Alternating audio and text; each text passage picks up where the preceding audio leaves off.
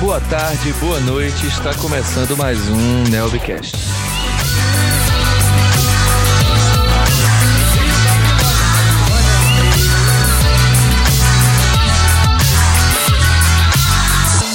Este é o Nelbcast número 14.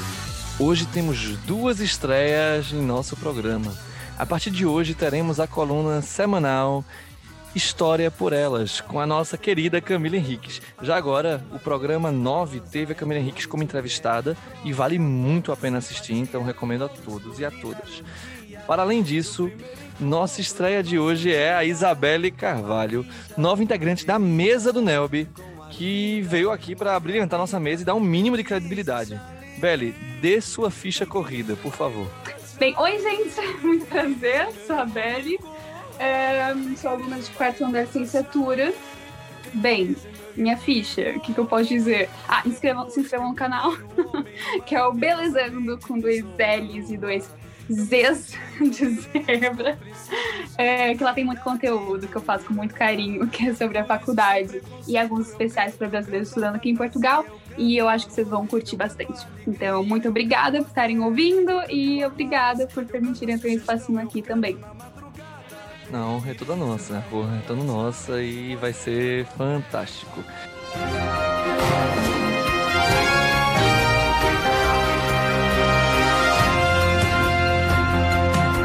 Uh, já agora nós temos um momento Break News. O Vitor vai poder aproveitar e botar as músicas do Break News. E pronto, é uma máxima do programa agora. A gente iniciou que vai ter Break News semana passada e agora vai ter também, porque hoje é dia 15 de novembro de 2020, estamos gravando, vocês devem estar ouvir no dia 20, mas acabamos de receber literalmente há meia hora atrás, a notícia de que o presidente interino do Peru, Manuel Merino, uh, renunciou ao cargo e o jornal La República publicou que o Manuel Merino renunciou à presidência uh, diante de fato, do, enfim, dos fatos dos três, de alguns assassinatos que estão em em, a correr, foram dois, mas pronto, podemos saber de mais fatos nos próximos dias. E o mesmo jornal informou também que o ex-mandatário, Martim Biscarra, é, já se manifestou no sentido de exigir que o Tribunal Constitucional resolvesse a questão relacionada à vacância. Pronto. Eu acho que vamos ter assunto para outras semanas, quem sabe, mas já agora vamos voltar para o nosso programa de hoje. Hoje teremos os alunos da semana, a coluna da doutora uh, Camila Henrique. No segundo bloco teremos a nossa sempre presente Milene Lopes para tratar da relação entre direito penal e mídia. E agora, no primeiro bloco, sem deixar de aproveitar que a Milene já está aqui conosco, vamos tratar da polêmica do caso da Mariana Ferrer. Enfim, uh, eu agradeço a presença do Jeff Nicolau, do André Brito, reitero a presença da Milene e da Belle aqui.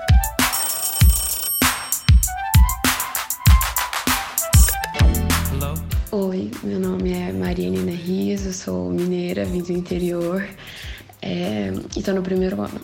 Em relação às minhas expectativas, é, eu acredito que as pessoas me surpreenderam positivamente, tanto os brasileiros quanto os portugueses basicamente todos que eu conheci foram muito legais, muito incríveis. Era algo que eu estava muito apreensiva é, em, quando eu estava vindo para cá.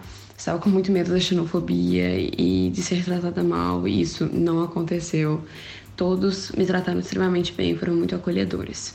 Em relação à faculdade, eu acredito que existem certas questões que, sem dúvidas, me incomodam, incomodam os meus colegas. Por exemplo, em relação a como a faculdade trata o primeiro ano, acho que não teve nenhuma consideração a, a nossa situação e a faculdade não dá nenhuma voz para nós. E os professores são excelentes, são muito bons e eu estou aprendendo muito, porém, muitos deles não têm uma certa disposição para entender novamente é, o que nós queremos dizer e já passei por uma outra situação de leve humilhação Porém, é, eu nunca estive em um lugar que me fez crescer tanto em tão, em tão pouco tempo. E eu acho que é, esse é o efeito da FDL, você amadurece muito. E eu não tenho dúvidas de que daqui a alguns anos eu vou poder olhar para onde eu tô. E eu tenho certeza que isso vai ser por causa da faculdade, por causa do quanto é, eu luto todos os dias para dar conta do estudo e de tudo isso. E eu acredito que seja uma experiência muito boa e muito válida que proporciona coisas incríveis.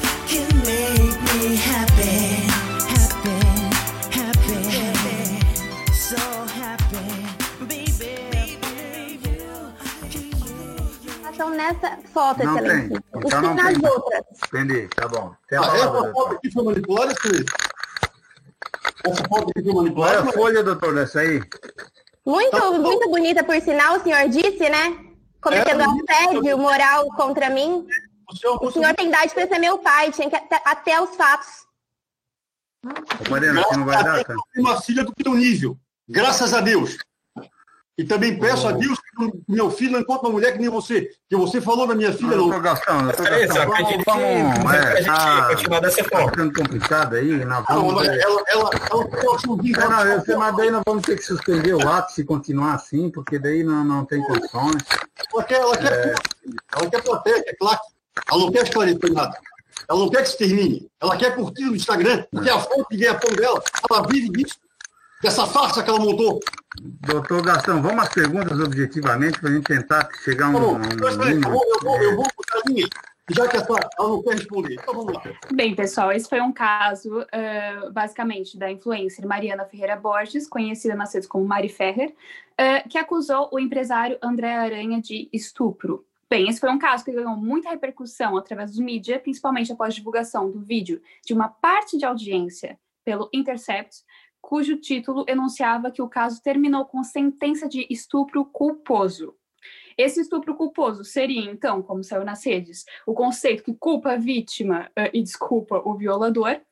Com certeza, foi uma expressão que acordou o Brasil para a violência da mulher, mas o que aconteceu foi que o site The Intercept colocou esse termo numa reportagem para resumir o caso e explicar para o público leigo. Ou seja, apesar de não ter sido dito em, em, tribunal, a defesa do acusado se baseou essencialmente nisso, por não saber identificar se a Mariana Ferrer uh, consentia ou não, de fato, a relação sexual. E o próprio Intercept veio depois a publicar, então, em relação ao caso, que nós, os editores da reportagem, usamos no título da matéria a expressão estupro culposo, entre aspas, justamente para mostrar ao leitor que estávamos diante de uma ideia nova, criada a partir da tese do promotor e acatada pelo juiz. O que acontece, basicamente, é que no fim das contas, a expressão estupro culposo não foi utilizada por nenhuma das partes, não foi usada em nenhuma das 51 páginas da sentença e nem nas 91 páginas das conclusões do promotor de justiça.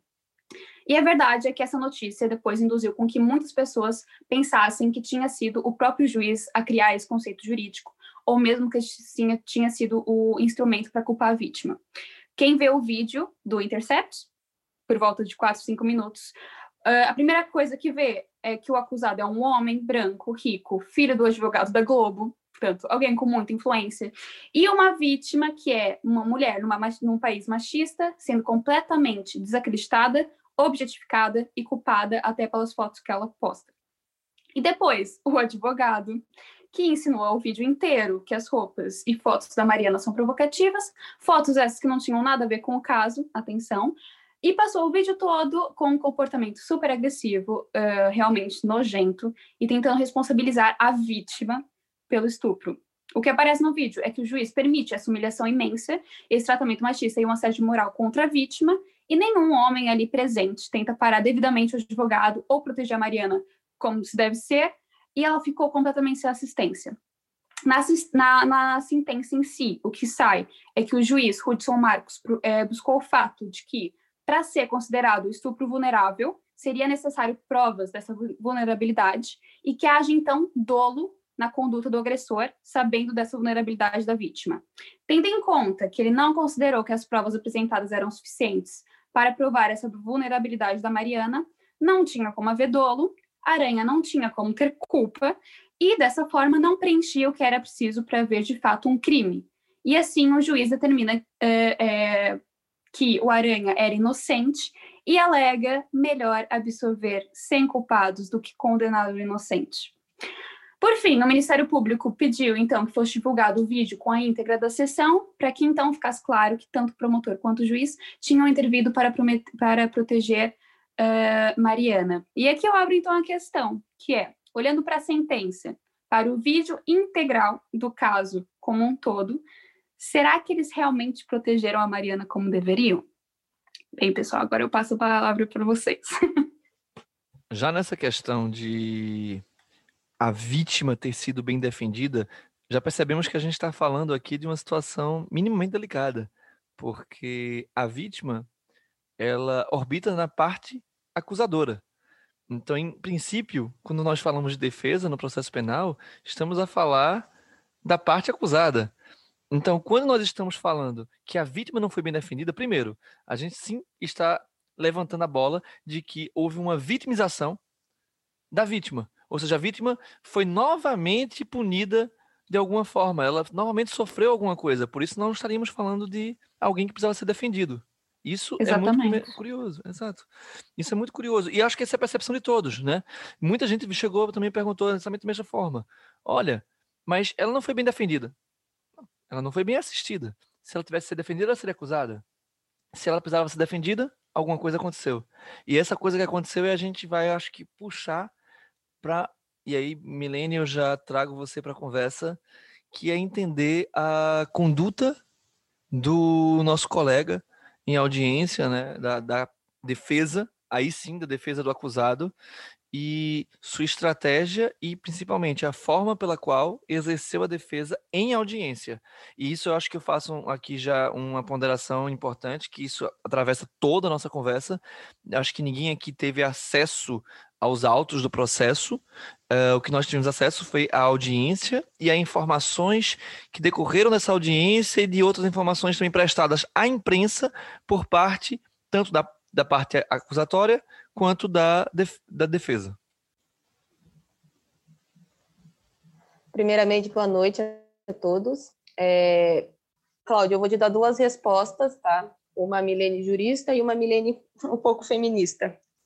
É, a primeira questão é sobre que você inteirou. É, é importante você ter falado, e é, eu inteiro, é que a gente não teve acesso aos autos, então é, é bem complicado a gente, eu no, eu no meu caso, dar um parecer tipo, jurídico forte, porque eu não, te, eu não tive acesso aos autos, mas referente a, a que a gente teve acesso, que é as gravações, é, que foi disponibilizada para a imprensa.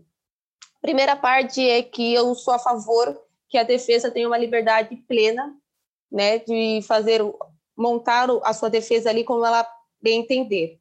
Mas eu acho que tem que ter ética. O primeiro passo é que a gente tem um código de ética na ordem e é preciso seguir.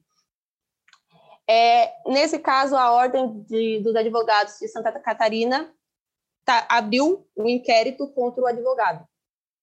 Tá? Então, ele está tá tendo um, um processo disciplinar está correndo, foi não sabemos como está correndo esse processo, porque também é algo sigiloso que a gente não tem acesso, mas o que a gente teve acesso é que a Ordem dos Advogados de Santa Catarina se pronunciou falando que ia abrir um requerimento para verificar as imagens e as ações do advogado ali na audiência.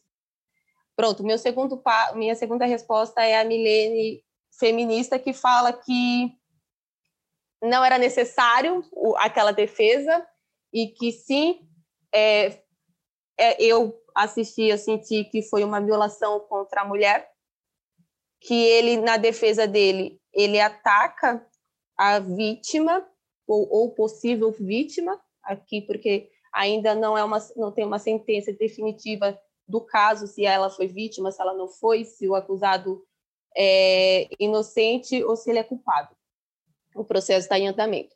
Mas ele atacou a mulher de diversas formas na defesa dele, o que eu acho que é antiético e que não era necessário e que sim, eu acho que há uma violência ali e que ele tem que ser respondido aquilo e que aquilo passa do da prerrogativa dele como advogado.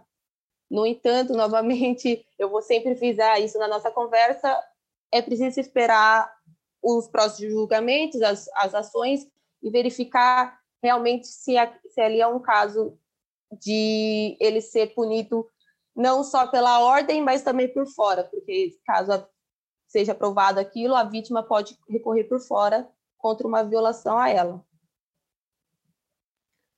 Mas eu, eu queria levantar aqui uma questão sobre esse embate, que eu tenho ouvido algumas pessoas falarem sobre isso, que é o de falar sobre a relevância ou não do, dos questionamentos do juiz, do juiz, do, da defesa acerca das fotografias. Abstraindo do fato de saber se elas, está, se elas estão ou não no, nos autos, muitas pessoas têm falado acerca dessa, dessa relevância ou não das fotografias para o caso.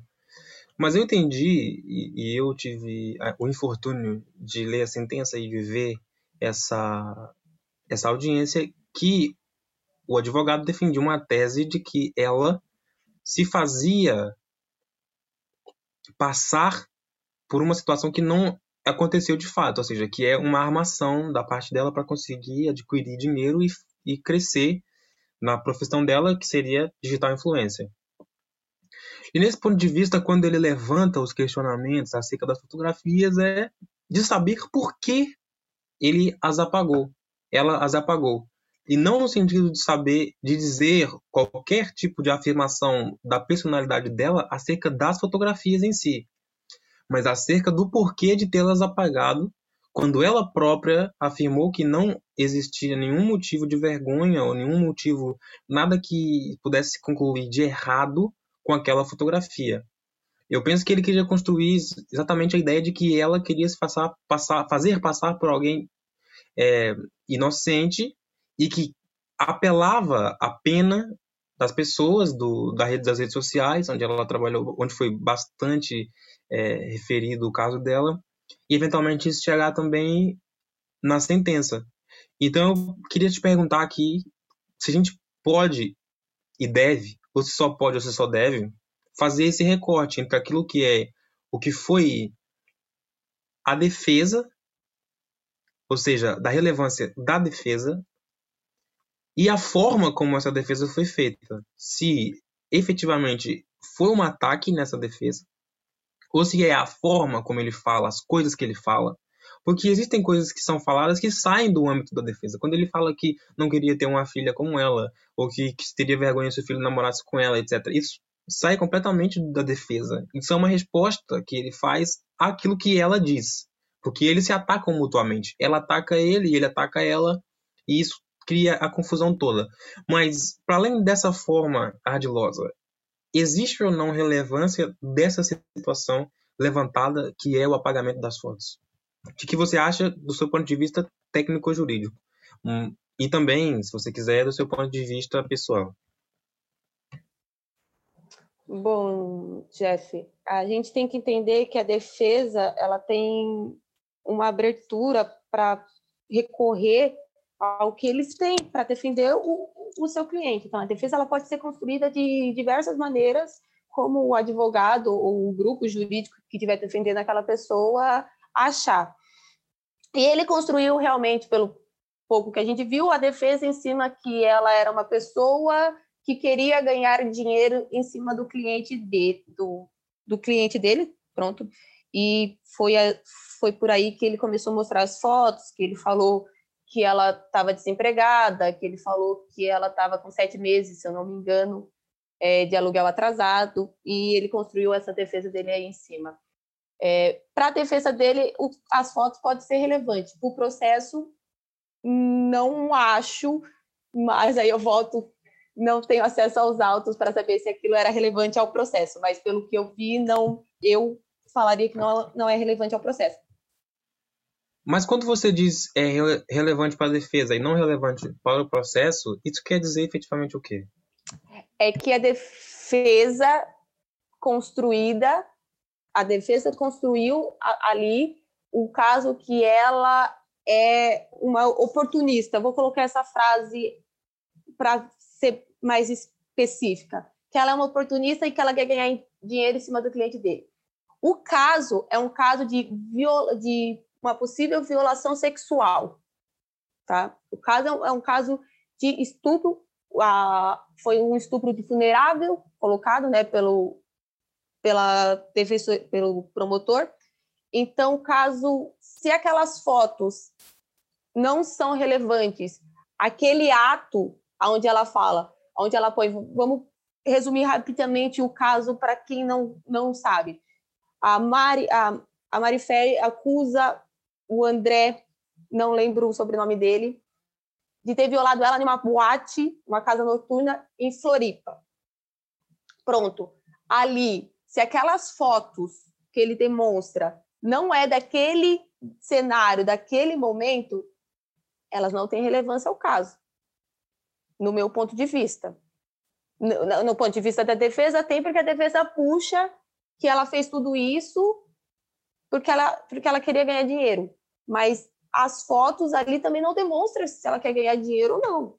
E aí eu vou para o meu ponto de vista milene pessoal. Eu sou uma mulher, eu tenho rede social, eu posto diversas fotos que eu quero e eu apago diversas fotos que eu quero. É um direito meu, é um direito seu também como homem, e é um direito de quem quiser. Ninguém é obrigado a manter fotos. E aí eu vou falar uma coisa pessoal. O meu Instagram, cada semana que eu entro, eu arquivo ou apago foto, porque eu não gosto mais daquelas fotos. Mas não Com que certeza. elas mas não que elas vão me prejudicar ou não vão me prejudicar. Não, não quer dizer isso. E ela fala, essas fotos, não, ela não tem vergonha das fotos, mas ela não quer mais nas redes sociais dela. Seria errado ela apagar a partir do momento que, caso tivesse no processo, nas investigações, um pedido ou da defesa ou da, da acusação e um, uma aceitação do juiz que aquelas fotos não sejam apagadas ou que tivesse tido uma captura de imagem, uma captura de imagem juridicamente, que você vá lá no cartório e comprova para aquilo ali ser uma prova. Hum, pelo que a gente sabe, não. Então ela pode apagar. É um direito dela, não é relevante ela ter apagado ou não. E isso, eu acho que isso ele errou. Ele quis acusar que ela apagou para se, se mostrar como vítima. E não, ela usa a foto e apaga quando ela quiser, ela posta a foto, e, e, é isso que eu quero entrar, nesse direito da pessoa fazer o que ela, o que ela tem que entender com a rede social dela, é um, algo dela, é pessoal. Deixa eu brincar um pouco de advogado do diabo aqui, e já quero expressar meu ponto de vista bem pessoal, porque, enfim, ela tem total direito e Pronto. Não só direito, eu acho que todos têm que respeitar. Há um dever de respeito ao direito dela de fazer isso, inclusive na margem do direito ao esquecimento, eventualmente. Isso a gente tem que trabalhar também. Mas eu queria retornar como estratégia de defesa para uma ideia que vai puxar, e aí já deixo o gancho aqui para a nossa próxima parte, que nós vamos entrevistar a Milene exatamente sobre isso, sobre o uso da mídia. Porque efetivamente, hoje, e a gente vai entrar com detalhes depois, claro, mas nós sabemos que as partes se tornam personagens e quando a mídia entra na brincadeira e passa a criar uma imagem externa para receber mais apoio ou menos apoio da mídia. Eu acho que a Milene vai poder concluir um pouco bem se isso foi um bom resultado ou um mau resultado em todos os casos. Mas o ponto é, se somos personagens no processo, será que a criação desse personagem incluiria coisas que normalmente nós, na exegética atividade jurisdicional não consideraríamos, porque de fato não tem relação com os fatos, ou seja, ou é, com o fato concreto discutido ou com os fatos adjacentes ao fato concreto discutido, e que muitas vezes a gente passaria a criar esse personagem. E eu brinco isso porque eu estou falando de violações de direito normalmente. Imagina quando você tem aquele caso de homicídio e aí você vai buscar algo na vida do sujeito para tentar criar esse personagem. A gente sabe que nós temos isso muito no MP, de buscar fatos que Quer dizer, não tem nada a ver com isso. Quer dizer, se ele matou ou não matou, não tem nada a ver com o fato dele frequentar certo lugar. E a gente sabe que muitas vezes é colocado e é trazido não como um argumento jurídico-científico do ponto de vista da formação da sentença, mas como aquela parte de construção psicológica do magistrado. E aí a minha dúvida é: quando o advogado usa isso, e a gente pode falar aqui sim de ética e de desrespeito ético, mas ele poderia colocar isso na dentro da brincadeira para tentar inserir um gatilho, e aí sim, até mesmo um gatilho machista neste magistrado, para que ativasse nele algo, eu não estou falando conscientemente isso, mas até mesmo menos no nível menos consciente? Advogado do diabo. o Cardona e as suas perguntas e as suas implicações. Bom, é, perdona. Eu Mas é óbvio que você pode depois chegar em concluir se foi, uh, pra, do ponto de vista da defesa, positivo ou negativo até esse momento também, e aí chegar assim, e mesmo fazer sua relevância ética disso, porque tal, já concluímos que eticamente isso foi bem interessante, né? Diga, um eufemismo, talvez. Pronto, vou responder novamente. E eu vou ficar falando de responder novamente, Milene pessoal e Milene jurídica, porque o jurídico, quando a gente fala, a gente tem que ter uma ética de ser totalmente parcial e só ver ali. E aí, às vezes, eu vou falar algumas coisas que eu não vou ser parcial. Então, é a milênio pessoal, é a milênio feminista. É, a gente é constru... a gente vive numa sociedade machista e patriarcal. Começamos por aí que a gente, cada vez que passa os anos, a gente não melhora. A gente continua numa sociedade machista e patriarcal.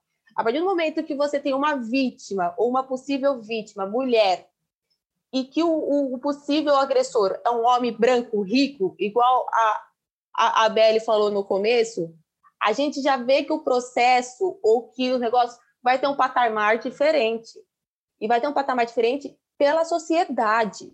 E a gente começa por aí. A sociedade sempre vai, se não tivesse saído vídeo, não tivesse falado nada, é, será que aconteceu? Ela não estava com interesse, ela não queria, ela não estava com roupa curta, ela não bebeu demais.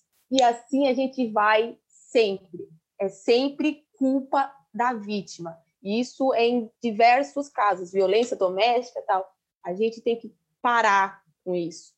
E, e eu entendo ela na parte de apagar as fotos. Eu apagaria também, porque a partir do momento que eu estou acusando uma pessoa branca rica que tem um poder financeiro grande na sociedade, eu saberia que iriam usar uma imagem minha de biquíni para falar que eu era uma puta. Não, exatamente, eu pensei a mesma coisa. E imagina, eu acho que se eu, se eu posso ter me confundido, mas pelo que eu vi, era uma foto dela sentada com roupas normais. E eu pensei, gente, quer dizer, por eu postar isso na minha rede social, eu sou. Eu, tipo, eu perco credibilidade? Que palhaçada é essa? É ridículo esse machismo todo estrutural, sabe? É uma coisa. Não, e já entrando nas fotos, eu também fiquei impressionado, porque quando eu vi em jornais as fotos, eu imaginei que seriam coisas minimamente mais estereotipadas. Mas não, eram fotos. Uh, não sei se você entendeu, uma senhorinha de 60 anos teriam fotos muito parecidas, por sinal. O machismo preenche aquelas fotos sem problema. Era uma foto normal dela sentada. Eu fiquei tipo, meu filho, qual é o problema? Mas, mas a questão, mas ele não queria usar a foto para dizer que ela era, seja lá o que for. A foto era só era só para perguntar por que, ele apagou, que ela apagou, ou seja. Não, não, não, não. Eu gente, acho. Não, tem uma parte, e, tem uma parte do, da audiência em que ele conversa com a mãe dela, em que ele fala isso. Eu, eu sou o primeiro a dizer que as fotos esteticamente e artisticamente estão muito, estão muito bem feitas, mas a questão é saber por que, que ela apagou essas fotos. Ou Qual seja, é? não é. Qual? Não, eu não posso. O, a parte da pergunta do Cardano não foi bem essa, eu posso estar errado, só que não foi esse o objetivo com que ele usou as fotos. A não ser que tenha sido uma, uma questão, sei lá, um dog é. whistle, uma coisa assim do gênero, entendeu? Por isso é que eu fiz essa pergunta também, porque aquela pergunta que eu tinha feito, porque não foi o que me pareceu quando eu vi a audiência. Agora, é claro que as pessoas, é claro que isso teve uma repercussão nas pessoas que foi a mais negativa possível, porque eu vi um comentarista qualquer da Jovem Pan em, ao vivo, né, que, que isso tudo tinha grandes problemas e que se fosse a filha dele ele nem chamava a polícia e tal. Isso mostra claramente que há um problema sério na nossa sociedade. Mas na audiência não foi isso que eu, que eu vi. Mas é que imagina, eu acho que aí surge aquela questão de. A partir do momento que é uma foto normal, era uma foto que não relevava para um caso, se eu tivesse a foto de um cachorro na minha rede social e quisesse apagar, qual que era a relevância pro caso, entendeu? Por que, que ele ia vir, pô, olha, por que, que você apagou a foto do seu cachorro? Tipo. É, aí, é aí é que eu acho que entra a questão da. A dúvida é porque a priori não pode ser relevante. O que eu digo assim, esse é o ponto. Eu acho que o Jeff colocou essa questão. Eu acho que nós todos concordamos, eu inclusive o Jeff, que uh, pelas informações que a gente tem no final das contas, aquilo foi uma, talvez até uma atitude porca no final das contas. Mas uh, o ponto é a gente, a priori, sem ter acesso a isso, a gente já tem como dizer, porque foi o que a gente concluiu de alguma forma, que isso necessariamente é ruim? Ou isso seria um argumento válido do ponto de vista da defesa, se você fosse um advogado de defesa, ou não? Tem que ser um ponto esse, é válido, esse, tem que ser um ponto válido, porque esse é um, é um, é um daqueles tipos de, de casos em que é basicamente palavra contra palavra, entendeu? Em uma sociedade pro... machista. É verdade. Sim, exato, exatamente isso. Mas É verdade. E aí é um ponto ético muito complicado pra gente. Como, como resolver isso? Da mesma forma que é uma sociedade racista, e quando você coloca um, um, um, assa- um caso de assassinato, a promotoria vai brincar e vai dizer que a pessoa frequentava um culto de Umbanda e que era umbandista ou que era do candomblé, e que isso afeta também o júri. E, e, e eu acho que a discussão da gente se amplia, né? Também nisso. É, Mas eu não quero, eu não quero é defender, eu não quero defender o, eu não quero defender o cara. Eu acho que é- e nem quero defender essa, essa cultura de dizer o que, que a pessoa pode ou não pode postar. Eu, qualquer pessoa que me conhece sabe que essa seria a última coisa que eu faria. Não, Mas é, a minha, a minha pergunta é a da relevância ou não em- na tese do, do, do defensor, porque eu senti que não existe outra defesa. Até se não, não sabemos se ele é inocente, se ele é culpado, né? E até se ele fosse inocente, qual seria a defesa dele que não essa? Que não o de dizer que a que ela está armando uma situação, entendeu? É, no fim, ele só tirou proveito do que o sistema propõe pra ele, é? Portanto. Eu não acho que houve esse, eu não acho que houve esse proveito. Eu acho que a, a questão das fotos era justamente para saber se relevava na tese dele, no ponto de saber se ela preparou ou não um, um cenário que favorecia uma certa interpretação de pessoa dentro da, da daquilo que seria a sentença depois, para dizer se ela armou ou não a situação. Eu vou te devolver uma pergunta, então, em cima da sua pergunta. É, seria um cenário o que ele criou também para pôr ela como uma possível culpada e não vítima? O cenário que ele criou em falar que ela pagou fotos e que ela devia aluguel e que eu concordo com, eu concordo com você com a defesa e a defesa foi o que eu falei lá no começo a defesa ela tem que ter a liberdade de fazer o seu se programar ali do jeito que tem, as, o que, que eles têm. Então, ok a defesa fazer isso, e eu também concordo com você, tipo, que se é relevante para a defesa. Ele achou que é relevante por causa para agir na defesa dele, é relevante para ele. Para mim, não é relevante para o processo. Foi como eu te expliquei, porque Uhum. o que ele mostrou Sim, sim, não estava no processo. É relevante. Mas aí eu te, de- eu, te devolvo a pergunta. Ela criou um. Ele quer dizer que ela criou um personagem. E ele não criou um personagem do cliente dele? Criou, claro que criou. Esse é o papel dele enquanto advogado. Pronto, mas aí é um criou e criou. E aí quem perde nisso é a mulher sempre, porque aí eu volto de novo no sistema machista patriarcal. Concordo. E eu, concordo, e eu vou concordo. falar para você, Concordo contigo. Acho eu vou puxar mundo você. eu vou puxar para você uma coisa totalmente fora aqui do caso. E é a uma gente chegou na campanha que- pós-verdade quase, né? Aqui. que, que- Yeah. que é, que- que é uma campanha que acontece fora do, do, do meio jurídico, que é campanhas de médicas mulheres, que teve uma médica que postou uma foto de biquíni e falou assim, eu não queria ser atendida por essa profissional tal. E aí houve uma campanha forte das mulheres médicas, algumas advogadas também, algumas é, todas as profissões, porque a mulher está em todas as profissões, falar eu estar de biquíni ou eu estar de uma, com uma saia curta não quer dizer que eu não seja profissional. Não quer dizer que no meu ambiente de trabalho eu não faça aquilo bem feito. E a sociedade quer colocar a gente, e eu falo a gente, mulher, como se você está com uma saia curta, você pediu aquilo. Se você estava em uma casa de show e você. Vamos, vamos pôr no caso que, sem ser esse caso concreto, por causa que é um polêmico e não temos provas, mas um caso que você está numa casa de show, eu estou numa casa de show, eu estou beijando o outro rapaz, eu estou beijando ele. A partir do momento que eu não quero mais, eu não quero mais, e a partir do momento que eu falar que eu não quero mais e ele continuar, é uma violação. E a sociedade Concordo. não. Não, e a mas a sociedade acha que não. A Não, a sociedade, sociedade não concorda com a gente, esse é o problema, né? É, Sim, a mas a sociedade sociedade, a sociedade para isso é que existe o direito, né? Mas, e, e aí eu falo, e o direito está sendo usado da, da, da maneira correta, e a gente tem esse caso para saber se está sendo usado da maneira correta ou não. E a gente não pode falar se sim ou não, porque a gente não tem acesso aos autos. A gente não sabe. Eu concordo com você. Tudo que você está dizendo eu senti na pele a minha vida inteira, só que do outro lado. Entendeu? Eu, eu, sempre, eu sou uma pessoa que sempre quis deixar o meu cabelo crescer e nunca deixei, porque os meus pais me disseram que no dia em que meu cabelo estiver grande, você é automaticamente visto como bandido. E eu É cresci isso. com essa imagem na minha cabeça, entendeu? Eu, eu, eu sempre me disseram que eu não podia andar com as calças mais para baixo, que eu não podia fazer isso, não podia fazer aquilo, não, por motivos de- simplesmente que eu seria julgado assim o assado e viver a vida inteira com esse medo. E ao, ao, ao longo do tempo fui me, sei lá, pagando para ver, de certa forma. E, então eu compreendo perfeitamente, mas a, que, a questão que eu levantei não é essa. Eu, eu entendi jamais a diria. questão. Não, não, eu entendi a questão e eu te respondi a questão.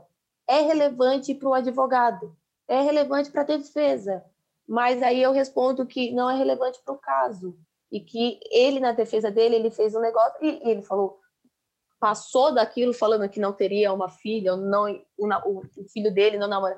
Ele demonstrou ali um machismo grande. Se a Mas isso dele... leva isso leva a outro ponto, isso leva a outro ponto que, que eu acho que é muito mais importante nesse ponto de vista. O juiz e o promotor deviam ter feito alguma coisa ou não? E a defensoria pública? O, ele, eu não sei se ela estava assistida pela defensoria ou por um assistente mesmo contratado. É, pelo Ah, que eu vi Não, ela disse que ela disse que queria ser Na verdade, ela, ela disse que não conseguiu contato da Defensoria Pública no começo. Eu fiquei alguma dúvida ainda na- nas questões que foram feitas para ela. Eu acho que até mesmo as partes, enfim, o juiz e o promotor também ficaram naquilo.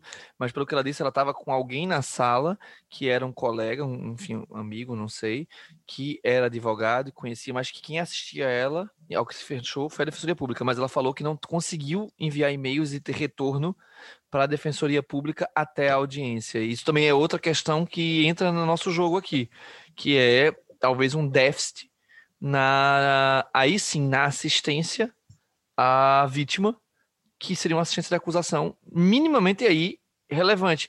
Porque uma das coisas que eu acho que já falei, acho que a gente chegou, não sei se chegou a falar em um Nebcast, acho que foi um, um que não entrou no ar, mas é que acho que vítimas de casos não como esse no sentido de, como caso midiático, mas como esse no caso os casos de estupro, os casos que há vulnerabilidade da vítima e que historicamente já, já sabemos que a vítima vai ser vulnerabilizada e possivelmente desrespeitada, ela deveria ser assistida, sim, pela Defensoria Pública. Eu acho que isso é outra coisa que a gente fala, mas pronto, já, eh, já retorno a palavra, só foi para esclarecer esse ponto aí do.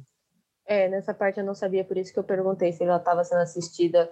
Porque realmente eu li a sentença, mas não vi Mas todos assistência os não existe, né? vídeos. Quando você lê a sentença, você não, não, não denota nada de assistência. É isso, é, é por isso que o vídeo eu assisti o, da, o que, a, que saiu na mídia, e aí por isso que eu questionei. Pronto, é, a pergunta novamente foi se ela foi bem assistida, é isso?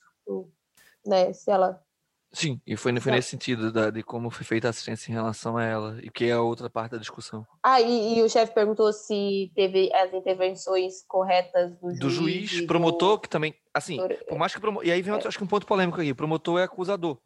Mas também, em última instância, há um dever com a defesa da lei. Eu sei que ele não é a par... não é o que ele tá ali para fazer naquele momento, mas Pronto, é, Pô, ele é acusador, mas a acusação que ele faz é de que houve violação de um bem jurídico da vítima. ou deveria Ou ser. não? ou deveria ser. É, Mas no caso, é ou deveria ser?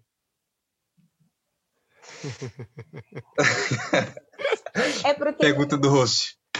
é, Ganhei.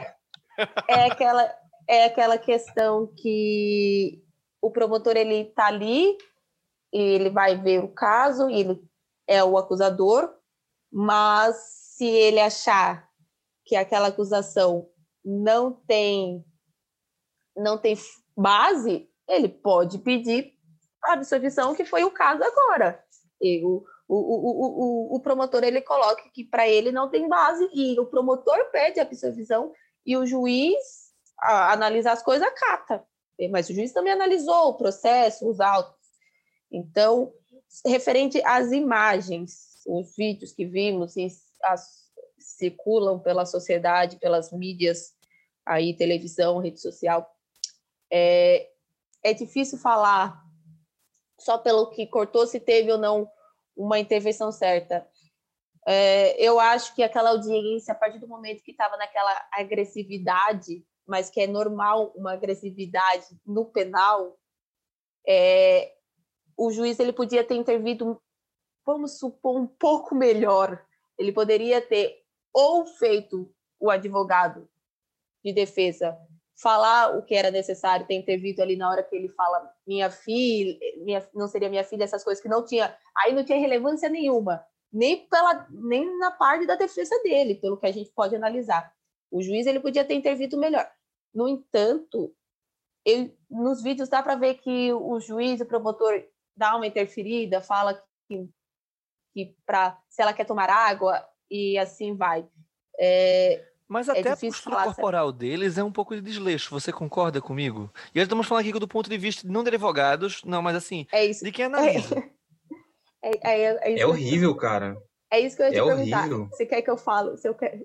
É porque é difícil, vocês me colocam. Não, não, não vamos, agora vamos difícil. puxar o terceiro modo. A gente falou do advogado, a gente já falou do pessoal. Vamos falar do cientista jurídico que analisa friamente a partir da ciência do direito, quem está aqui na academia estudar. Aquela postura corporal. Quid juris. Ah, aquela postura corporal é uma postura de que tá ok, essa audiência é uma audiência simples, não está acontecendo nada de muito sério aqui, o, a defesa não está atacando a, a, a, a, vítima, a vítima não virou uma acusação, a parte que a vítima fala implora para o juiz respeito, chegamos numa parte que a vítima interfere a fala do advogado. E onde uma, em audiências, a vítima não fala e quando ela não é chamada para falar. E ali a vítima pede respeito. E o que, que ele faz? Ele fala, ah, bebe uma aguinha do gênero, ah, pega um lencinho, segue essas lacrimazinhas para ele não continuar foi bem assim. torturando. Não foi bem Ah, assim. mas isso já imagina, foi, lá tá, isso já, isso já foi uma suspendido. manipulação do, isso já foi uma manipulação do The Intercept, porque isso não aconteceu dessa forma. Mas, Ok. Natal, eu acho que eles podiam ter feito uma coisa muito mais eficaz. Interromper é, a audiência. suspendido, colocado eu mais limites ao, ao advogado e não o fizeram.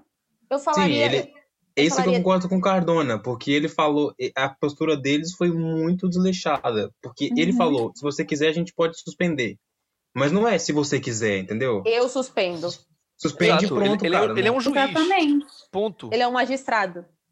O magistrado ele pode falar, olha, vamos suspender que seja por meia hora para diminuir os ânimos, ou vamos suspender por dia, vamos remarcar. Ele tinha autoridade total para fazer isso e ele não fez. Ele não fez. conduziu a, a audiência, cara. É verdade. Ele interviu severas Interviu. vezes. Severas vezes em que aconteceu esse, esses momentos assim, de maior tensão entre o, o- a defesa e a, a Mariana, exclusivamente na parte ali da, do depoimento dela, que eu acho que foi o momento mais tenso. Ele interviu todas as vezes em que as- os ânimos aumentaram e que o advogado foi incorreto. Ele interviu todas as vezes, mas sempre com uma postura muito muito desleixada, muito nada a ver, muito que nada estava acontecendo, entendeu? Quando que Uma direito que Não, e, e mais uma Aí coisa eu que eu vou- eu vou- percebi, ele intervinha em momentos que às vezes não estavam tão tensos, mas teve momentos tensos que eu percebia que ele ficava numa postura passiva, como que se esperasse para ver o que acontecia. Ah, gente, não tem que esperar, é uma vítima. Aqui não é um Ele é da escola do civil, Moro. desculpa. Ele é Ele estava ali do para colocar ordem, né? E é o que mais ficou quieto, quase. ele é da escola do Moro. Ah, o juiz deve conservar suas vertentes passivas, né? É, vamos voltar. Já nesse momento, a gente, a gente tá che- a gente já parte, tá aqui com quase. A gente tá, o Vitor vai matar a gente. A gente tem uma entrevista com a Milene sobre mídia. A gente vai voltar sobre esse tema. Deixa eu fazer o intervalo pra gente chegar no segundo bloco. Eu só vou pedir que a Milene para fazer um encerramento aqui, para ela fazer o. Sabe aquele fechamento? Faz um fechamento do que você acha deve ser pontuado aqui para a gente fechar essa primeira parte da Marina Ferrer, porque a gente vai voltar para falar de direito penal e mídia e que óbvio que isso aqui vai permear tudo. Pronto, desculpa, é verdade.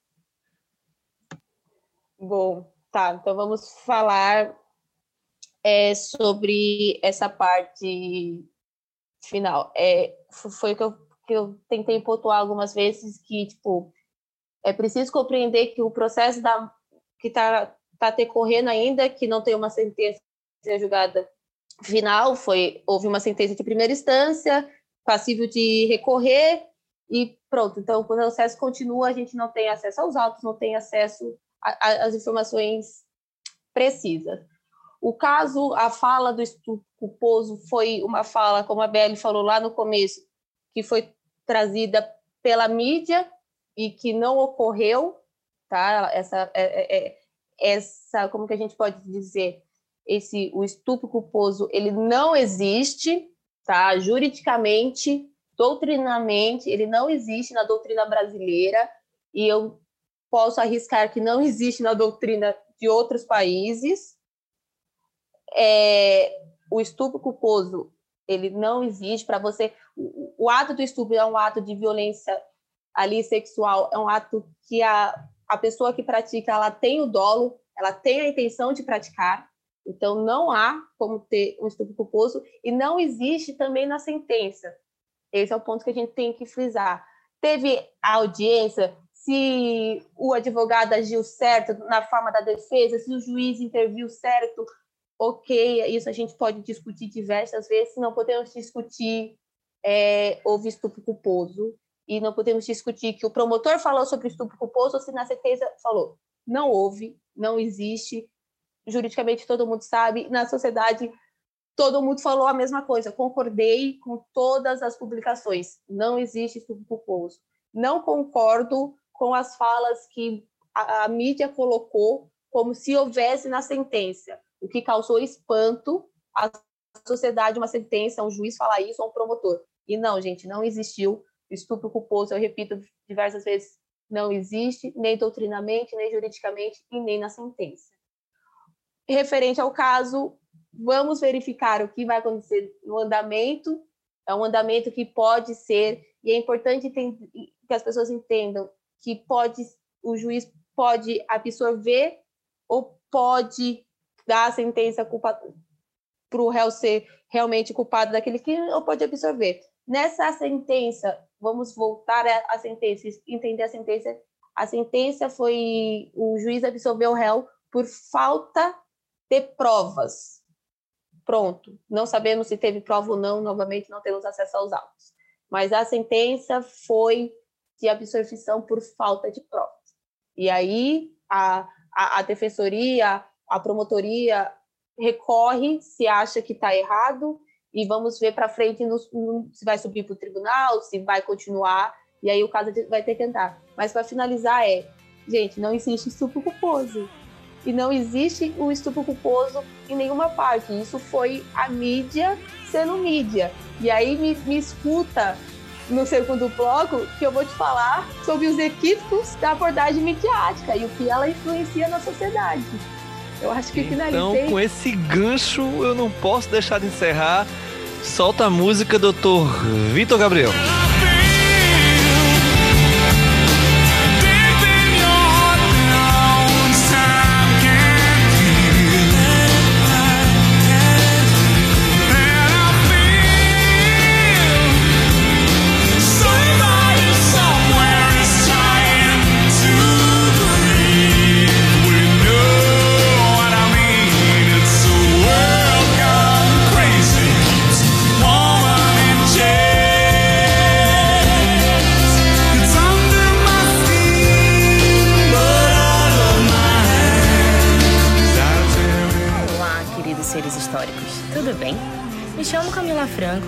Aqui hoje para a gente iniciar a nossa coluna semanal do Nelbcast, Mulheres na História, uma iniciativa do Nelb em parceria com o Instagram, arroba História por Elas.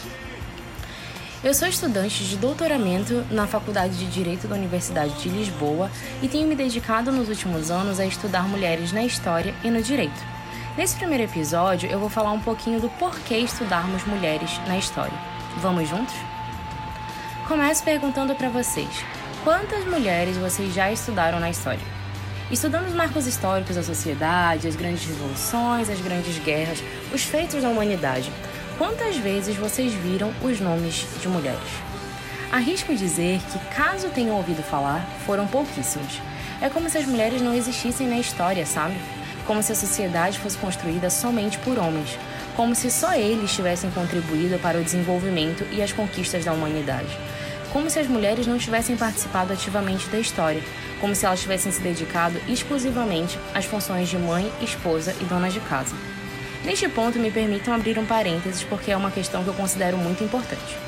Esse trabalho, feito majoritariamente por mulheres até hoje, denominado trabalho reprodutivo, que diz respeito aos trabalhos domésticos e de cuidados, é um dos principais trabalhos para o funcionamento da nossa sociedade, mesmo que ele não seja valorizado e reconhecido como tal, E essa desvalorização e não reconhecimento da importância desse tipo de trabalho perdura desde a antiguidade até os dias atuais.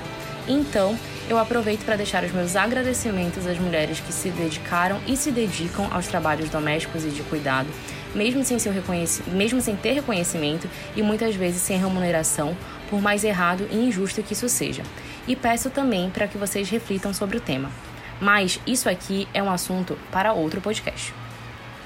Voltando agora para o porquê estudar mulheres na história, podemos perceber que até pouco tempo a história era contada somente por homens, que, inseridos numa sociedade machista, sexista e patriarcal, pautada numa divisão sexual dos papéis e na falácia da superioridade masculina, não viam a importância de pesquisar e refletir sobre temas relacionados a mulheres. Para essa falta de referência histórica e estudo, são usados os termos apagamento histórico ou invisibilidade histórica das mulheres. O estudo das mulheres na história é recente e ouso dizer que foi propiciado pelo movimento feminista. Aprender sobre mulheres, compartilhar suas histórias é essencial para nos fortalecermos e crescermos juntas, para reconhecermos mulheres que conquistaram direitos e abriram os caminhos para nós estarmos hoje onde estamos. E para darmos continuidade na luta buscando alcançar uma sociedade mais justa, igualitária e não violenta para nós. Esse tipo de revisionismo histórico nos permite enxergar através de outras perspectivas e ver o mundo de uma forma diferente é um instrumento para a transformação social. Estudar mulheres na história é revolucionário. Falar sobre esse assunto nos remete logo a Michelle Perrault, uma das mulheres consideradas precursoras na criação do campo histórico denominado História das Mulheres. E é sobre ela que vamos conversar um pouquinho na próxima semana. Espero todos vocês!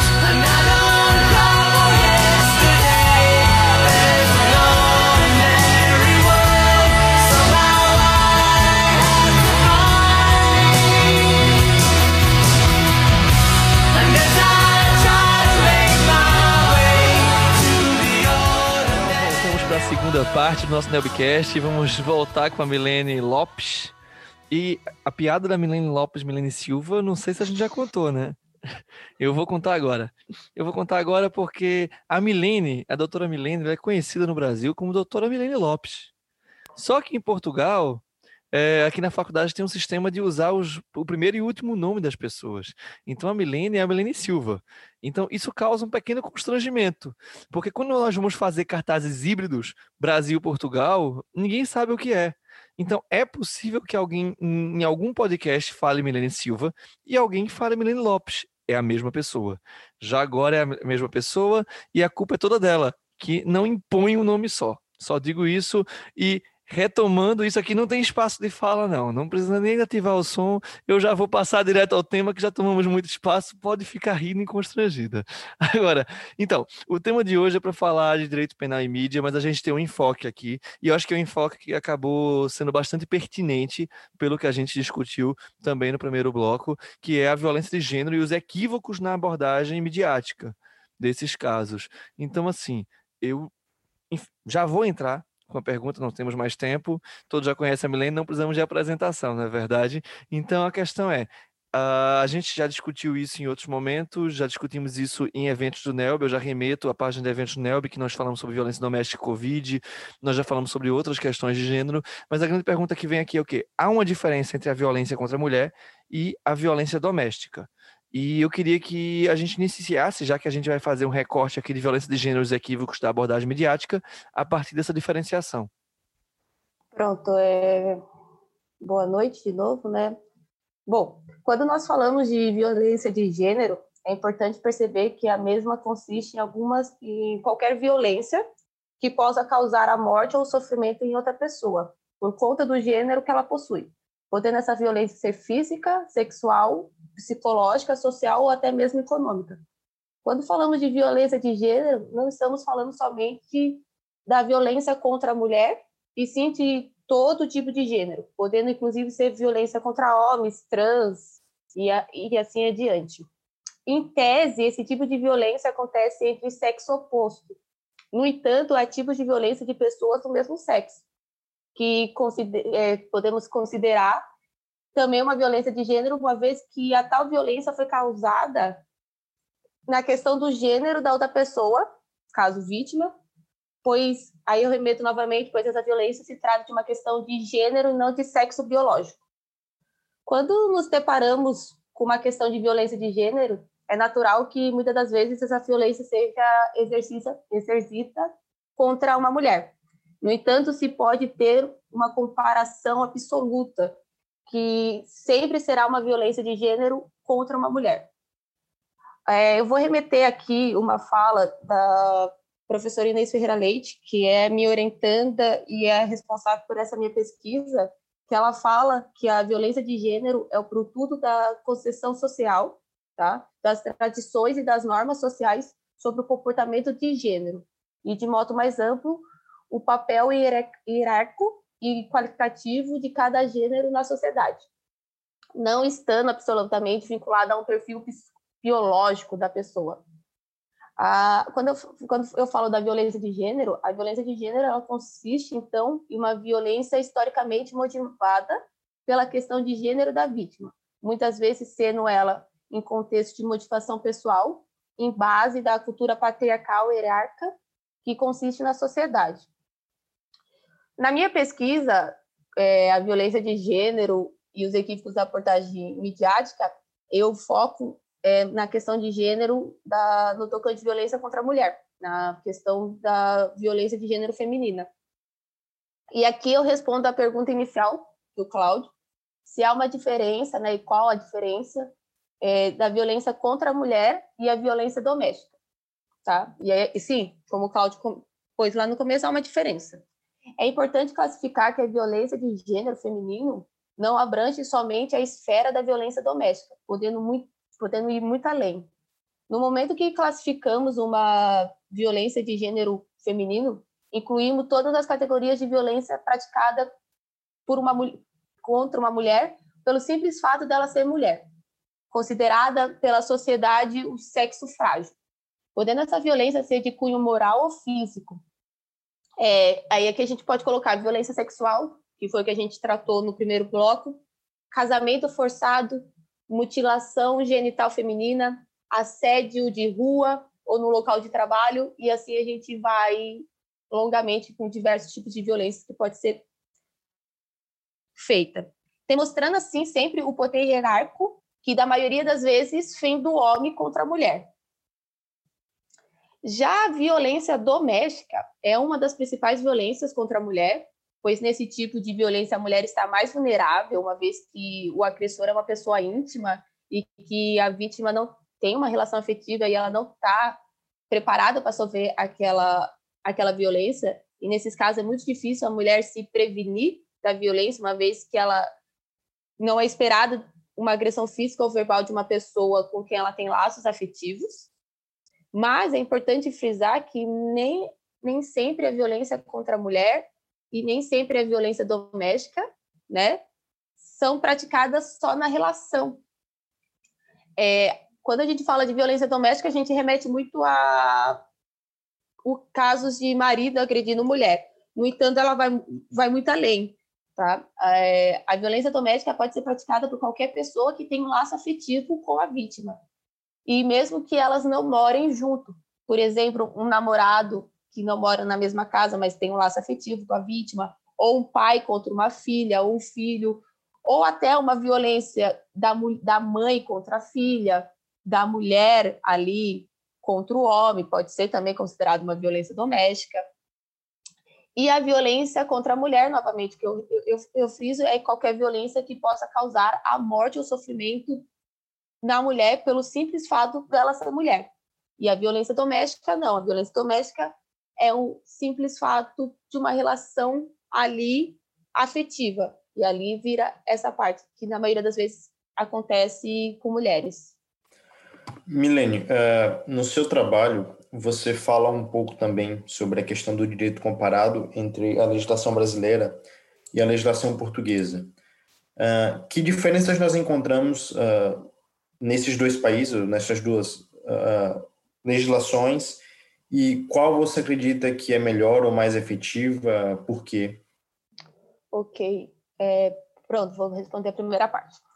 É, sim, há uma pequena diferença, uma vez que no Brasil há uma legislação específica para violência doméstica, que é a Lei 11.340 de 2006, que é a conhecida Lei Maria da Penha, com diversos dispositivos visando a proteção da violência contra a mulher. Além disso, tem a Lei do Feminicídio, né, que é a Lei 13.104 de 2015, que introduz uma qualificadora na categoria de crimes contra a vida e assim altera a categoria dos chamados crimes hediondos, acrescentando nessa categoria o feminicídio. E ainda assim, a gente pode enquadrar a violência contra a mulher em artigos do Código Penal, é, por exemplo, o artigo 136 de maus tratos, o artigo 121 de homicídio qualificado, o artigo 129, inciso 1, o quarto e eu acho que o 2 também de ofensas à integridade física ou à saúde da vítima, entre outros. Em Portugal, o crime contra a mulher pode ser enquadrado no Código Penal português. Não, primeiro, em Portugal não há uma lei específica igual no Brasil que tem a lei Maria Tapenha, mas é, em Portugal é crime também, e o crime contra a mulher pode ser enquadrado no Código Penal português, no artigo 152, que é expresso da violência doméstica, o 152A, que é de maus tratos, o 152B, que é a violação da, de regras de segurança ali, e ainda no 132, que é homicídio qualificado, e 145, que é ofensa à integridade física qualificada também. E também tem a, o 69A, que é a declaração de dignidade sucessória. Quando falamos de violência de gênero feminino, é importante remeter ao passado, pois é dessa cultura machista que vem a desigualdade, vem a desigualdade construída entre o homem e a mulher. Quando analisamos essa desigualdade, podemos verificar que ela nos leva a uma relação hierárquica de dominação do homem sobre a mulher. E, infelizmente, essa hierarquia e dominação é encontrada ainda nos dias de hoje. O homem ainda é, mai é maior, na maioria dos poderes políticos, é na maioria nos cargos grandes de chefias de empresa, nas famílias onde a mulher que trabalha fora de casa ela ajuda e no entanto ainda o homem é o responsável economicamente né da casa a, a violência contra a mulher ela além de ser uma grande violência aos direitos humanos é um problema de saúde pública e é importante a gente entender isso e pensar eh, a gente remeter que apesar de ser um crime grave não deixa de ser recorrente nem no Brasil, né, que é um dos principais países que relata violência contra a mulher, e nem em Portugal, que tem um índice de violência contra a mulher bem elevado, tá? Mesmo sendo um país pequeno e considerado um país seguro, quando a gente fala de violência contra a mulher, Portugal tem um índice bastante elevado. É, e aqui eu começo a falar, por que eu falo isso? Para conseguir te responder a sua, a sua segunda pergunta. Então, quando eu vou analisar a eficácia das leis e qual lei trabalha melhor, eu preciso pesquisar o histórico dos países e como que isso é construído. Em Portugal, o Instituto Europeu para a Igualdade de Gênero demonstra que uma em, em cada quatro mulheres admitiram já ter sido vítimas de algum tipo de violência física ou sexual desde que fizeram 15 anos. É, e essas violências praticadas por parceiros, ex-parceiros, mas também não parceiros, e aí eu remeto que pode ser alguém da família ou pessoas de fora. A, a, a maior parte das vítimas, vamos colocar aqui na pesquisa, eles colocam essa pesquisa, é uma pesquisa de 2017, que 60% sofreu, sofre consequências na saúde e no bem-estar até hoje. E mesmo assim, com esse número grande de, de, de pessoas que sofreram, né, que falam que sofreram, é, quase uma em cada cinco afirma que nunca contou a ninguém. Então, nunca chegou isso a, seja a polícia, ao serviço de saúde, a um familiar, a um amigo, a um colega, Pronto, essa, esse caso nunca chegou a ninguém e essa vítima vem sofrendo. E isso é um caso quando eu, eu falo de saúde pública, porque são as consequências que são levadas pela vida. E não chega a ser denunciado. Então, isso é uma pesquisa que a gente já vê que é grande os casos, né? e que não é o que chega para a justiça. Quando eu falo de, do Brasil, né, eu tenho pesquisas também no Brasil quando a gente fala de violência contra a mulher, e os dados demonstram que no Brasil a violência contra a mulher não é um caso isolado. Uma pesquisa veio de 2018 mostra que os últimos 12 meses 1,6 milhões de mulheres, né, é, foram espancadas ou sofreram tentativas de estrangulamento no Brasil. Enquanto 22 milhões, 37,1% de brasileiras passaram por alguns tipos de assédio. Dentro de casa, é, na situação a, a, que não foi necessariamente melhor, né, quando você põe dentro de casa. Entre casos de violência, a pesquisa mostra que 42% ocorre em ambiente doméstico, e após sofrer uma violência, mais de metade das mulheres não denuncia o agressor ou procura ajuda. Quando eu analiso alguns dados e estatísticas, que eu pus poucas aqui, mas eu tenho analisado bastante para continuar o meu trabalho, é, tanto no Brasil quanto em Portugal é difícil dizer qual lei é mais eficaz, uma vez que os índices de crimes de violência contra a mulher em ambos os países são diferentes. Mas são grandes, né? Ambos os países, essas violências são grandes, é, mas a gente tem uma diferença entre Portugal claramente tem um índice menor de crimes contra a mulher, mas também tem que levar em conta que Portugal tem somente 10 mil, se eu não me engano, eu não vou errar, mas eu acho que é 10,28 milhões de habitantes, comparado a 209 milhões de habitantes do Brasil. Então, a gente tem dois países totalmente diferentes, um país pequeno e um país muito grande. Mas mesmo assim, mesmo Portugal tendo um índice menor que o Brasil, eu vejo a legislação brasileira nessa questão mais eficaz. Não que a legislação brasileira não precise melhorar muito, porque precisa. Somos um país que mais mata a mulher pelo simples fato dela ser dela ser mulher, né? Por serem mulheres, as, as mulheres morrem. É, é, é isso. E o nosso país é um, é um índice enorme nesse caso. Mas o legislador no Brasil, ele vem tentando, né, a cada vez mais punir esse tipo de crime. Já quando eu pesquiso e analiso os julgamentos referentes à violência contra a mulher em Portugal, eu vejo que os julgadores de Portugal ainda se utilizam muito do sistema patriarcal e machista.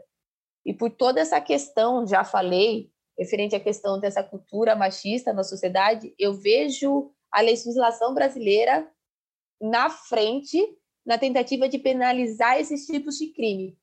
No entanto, é muito difícil falar qual é mais eficaz por conta dos, dos graus do país. Uh, eu coloco, para mim, o Brasil é mais eficaz no indício de tentar punir e tentar prevenir do que Portugal. Eu acho que eu respondi grande, mas eu respondi a pergunta.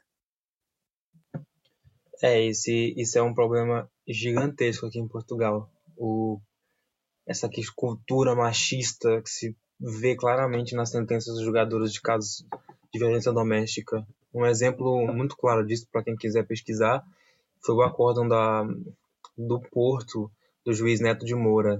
Foi bombástico aqui, porque ninguém estava à espera de um juízo desse tipo e mesmo assim poucas consequências houve e para além de da, da mídia e, da, e da, daquela que seria já a reação normal das pessoas que não esperavam uma, uma sentença desse tipo no século XXI, quase nada se, se viu acerca desse tema.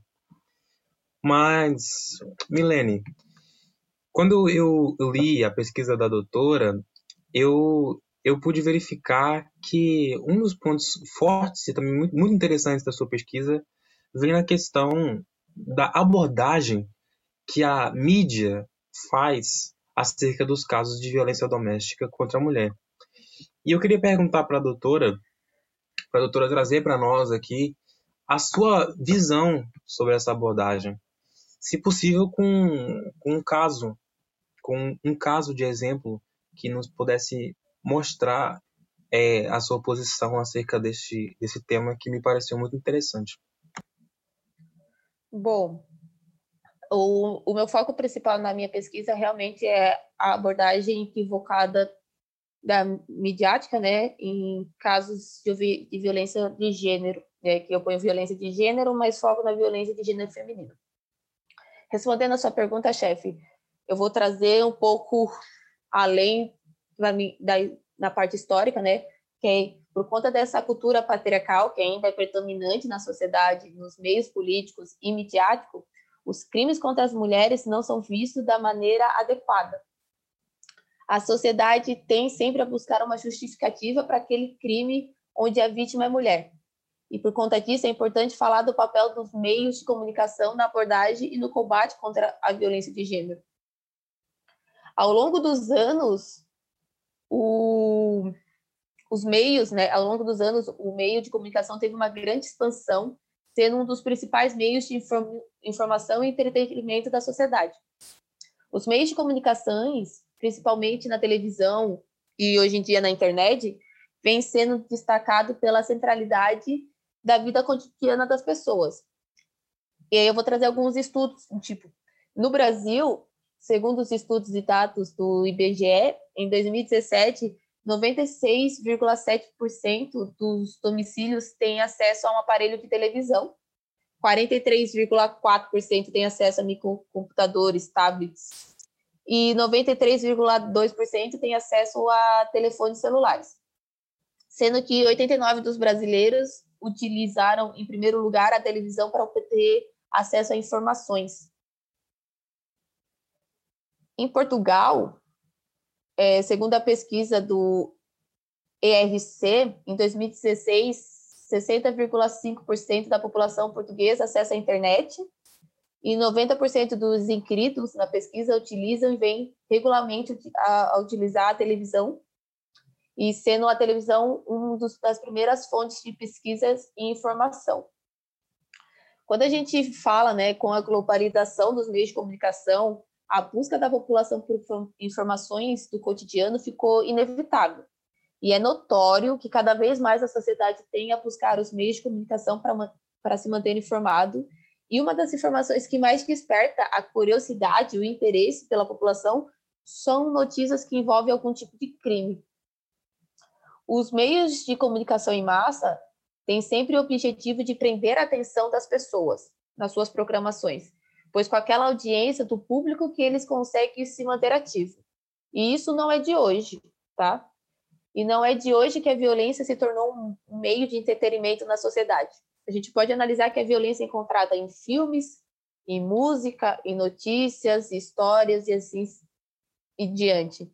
E como esse tema é de grande interesse da população, a mídia tem cada vez mais a dar uma atenção maior nas notícias vinculadas a esse tema. Os grandes índices de violência na sociedade faz com que o assunto sempre esteja presente no meio de comunicações, principalmente em noticiários jornalísticos e quando aquele determinado crime choca a sociedade.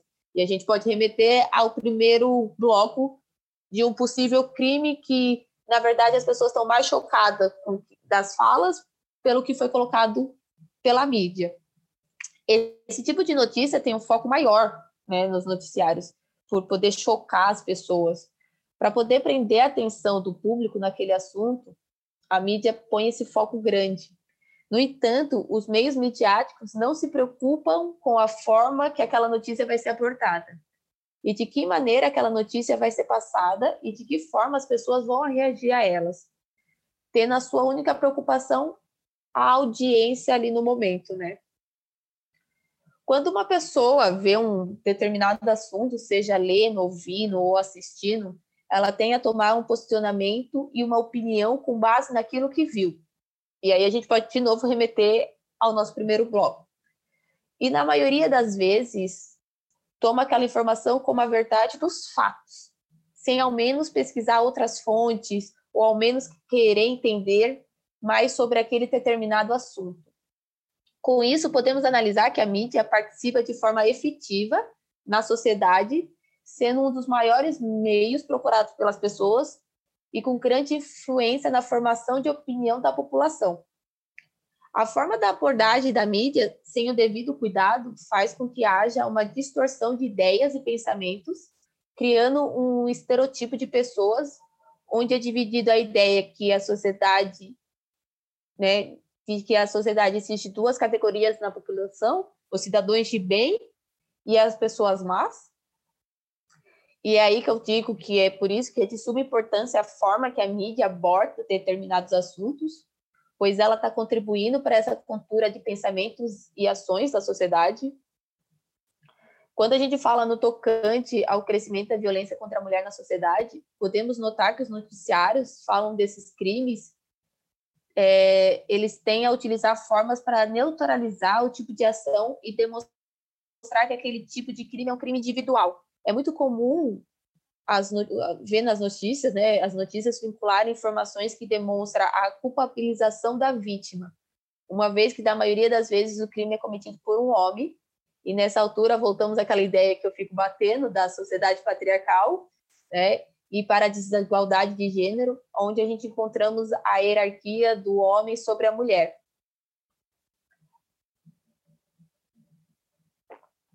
É, para a gente poder entender melhor esse tipo de equívoco da abordagem midiático, como você, você falou, se tem um caso, é, eu, eu posso dar um exemplo né, de um caso dessa abordagem, que é um caso famoso, midiático no Brasil. Foi, eu tenho a dizer que ele foi, ele chegou a ser nacional e internacional, porque teve reportagem sobre esse caso fora do país, que é o caso da Eloá Cristina. Para quem não conhece o caso, eu vou dar uma resumida rápida, porque ele é bem comprido, né? Então, a gente ficaria só uma entrevista, eu, eu ficaria um podcast só para falar do caso da Eloá, e não é a intenção aqui, mas pronto. O caso da, da Eloá aconteceu em 2008 e é conhecido nacionalmente no Brasil como o caso mais longo de cárcere privado da história policial do estado de São Paulo. O agressor Lindeberg Fernandes Alves, de 22 anos na época, inconformado com o fim de namoro de três anos com a vítima Eloá Cristina Pimentel, de 15 anos na época, resolveu, é, no dia 13 de outubro de 2008, invadir a casa da sua ex-namorada, armado, e tornar ela e a amiga Nayara Rodrigues, de 15 anos também, é, de reféns. No momento da invasão, é, Eloá estava com três amigos fazendo trabalho da escola é, no, no começo ali da ação, Lindenberg colocou os cinco, né? Os, os cinco, contando com a Eloá, é, em cárcere, mas os outros dois amigos foram liberados pelo Lindenberg nas primeiras horas da ação. O cárcere da o cárcere privado da Eloá durou mais de 100 horas. E nesse período, o agressor chegou a liberar uma das vítimas, que, que era a Nayara, mas após algumas horas de negociação a pedido do GAET, que é o Grupo de Ação Tática Especial da Polícia Militar de São Paulo, a vítima voltou ao local e foi feita de refém novamente. E aí a gente pode marcar um ponto nisso. A vítima voltou ao local. Se for pesquisar bem isso, a mídia tem envolvimento também por uma vítima voltar ao lugar do, do crime. Mas como eu não, não posso expressar totalmente esse caso, porque ele é extenso. Eu dou uma resumida no final nesse caso, na parte da Nayara ter que voltar para o caso privado. O caso ficou nacionalmente conhecido, pois ao longo das mais de 100 horas de cárcere privado, a mídia teve presente e transformou aquele caso em um grande palco midiático.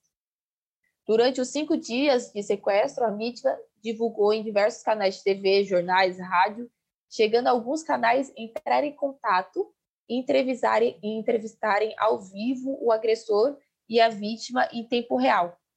Com isso, atrapalhando as negociações da polícia, uma vez que, além de ocupar a linha de negociação, dava sua opinião no caso. As notícias vinculavam opiniões formadas no caso, colocando o Lindeberg como o jovem trabalhador de 22 anos que gostava de jogar futebol e teve uma crise de ciúmes. Ao longo do tempo que passa o sequestro, a mídia cada vez mais fica em cima, transformando aquela situação em uma verdadeira novela. A mídia enaltece em todo momento aquele rapaz trabalhador, aquele, aquele rapaz sonhador que estava fazendo uma loucura por amor. Por sua vez, se via o tempo inteiro todas as notícias centralizadas ao agressor, ao Lindeberg.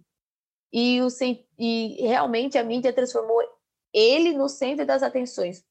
Ele era o, o, o caso ali era o Lindeberg fazendo uma loucura de amor, um caso de ciúmes, e não era nenhum momento a preocupação da vítima, ali a preocupação em, em torno da vítima. A vítima não era demonstrada, a violência contra a mulher não era o foco e não era falada.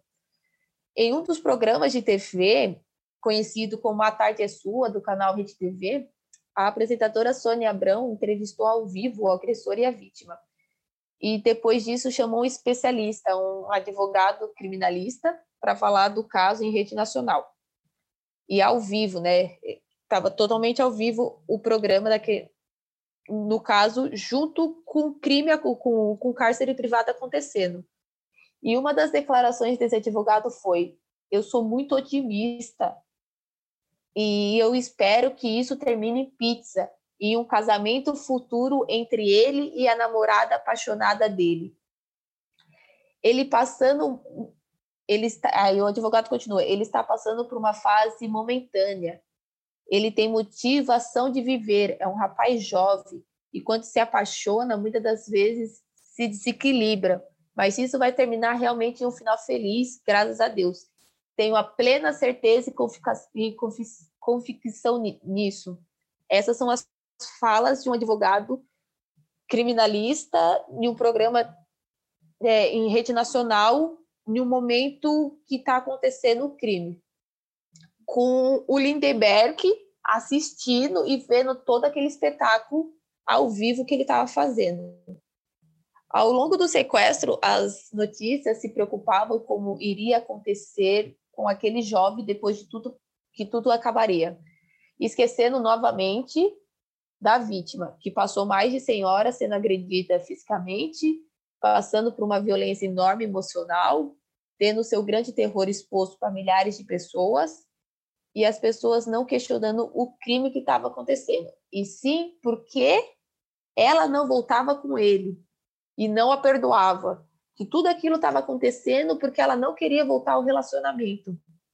As pessoas desejavam um final feliz dos dois juntos, no entanto, a família de Eloá, no decorrer do sequestro, deu declarações que a relação dela com o ex-namorado era conturbada e que já houve várias brigas e que a separação e, e, várias brigas e separação e que a última foi de escolha do agressor.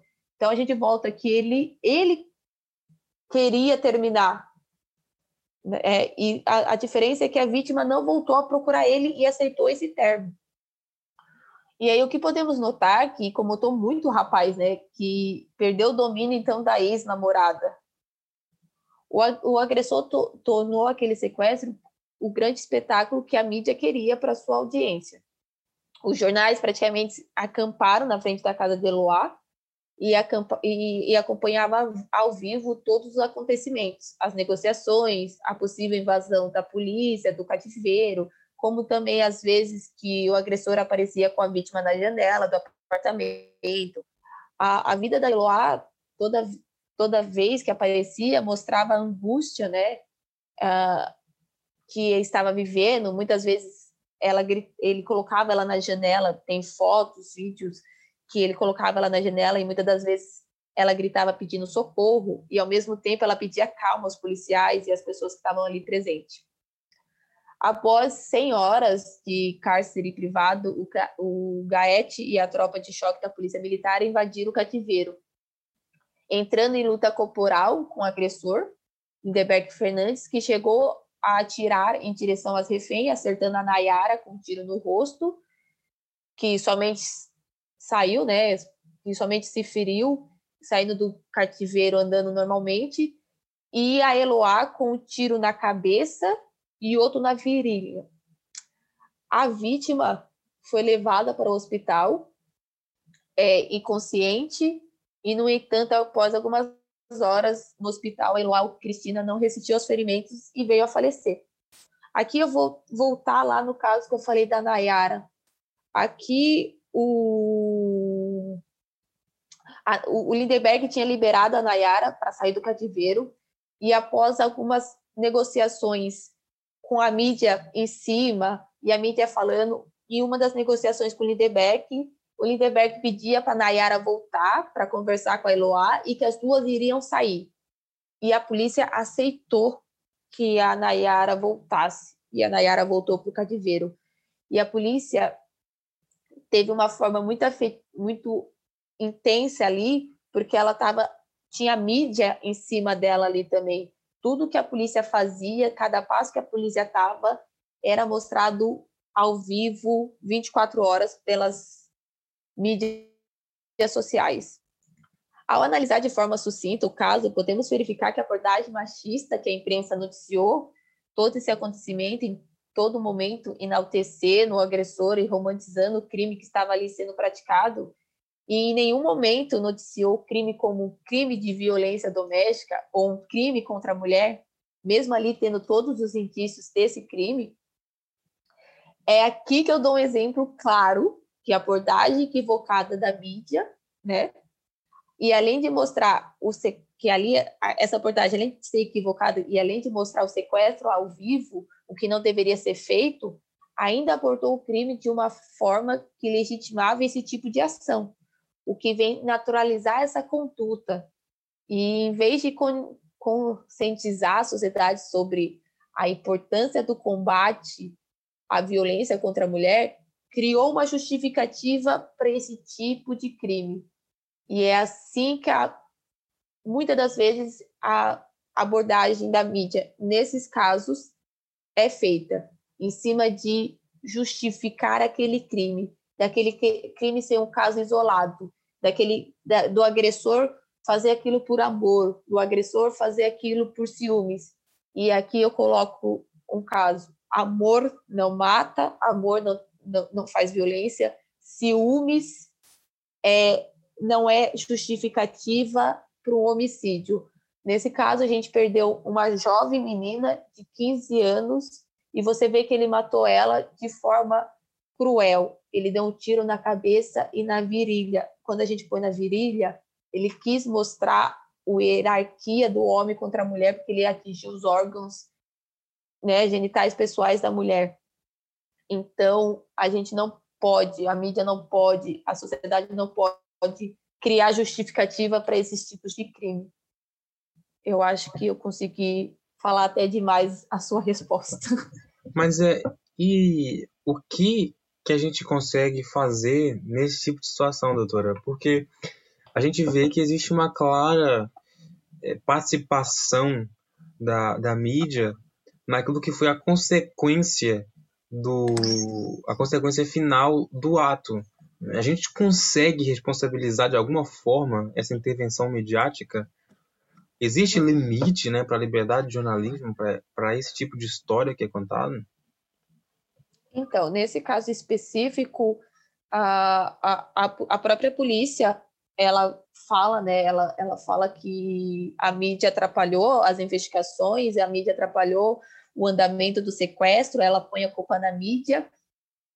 Não sei, eu, eu não lembro de dizer se houve penalização nas mídias, mas houve muito pedido.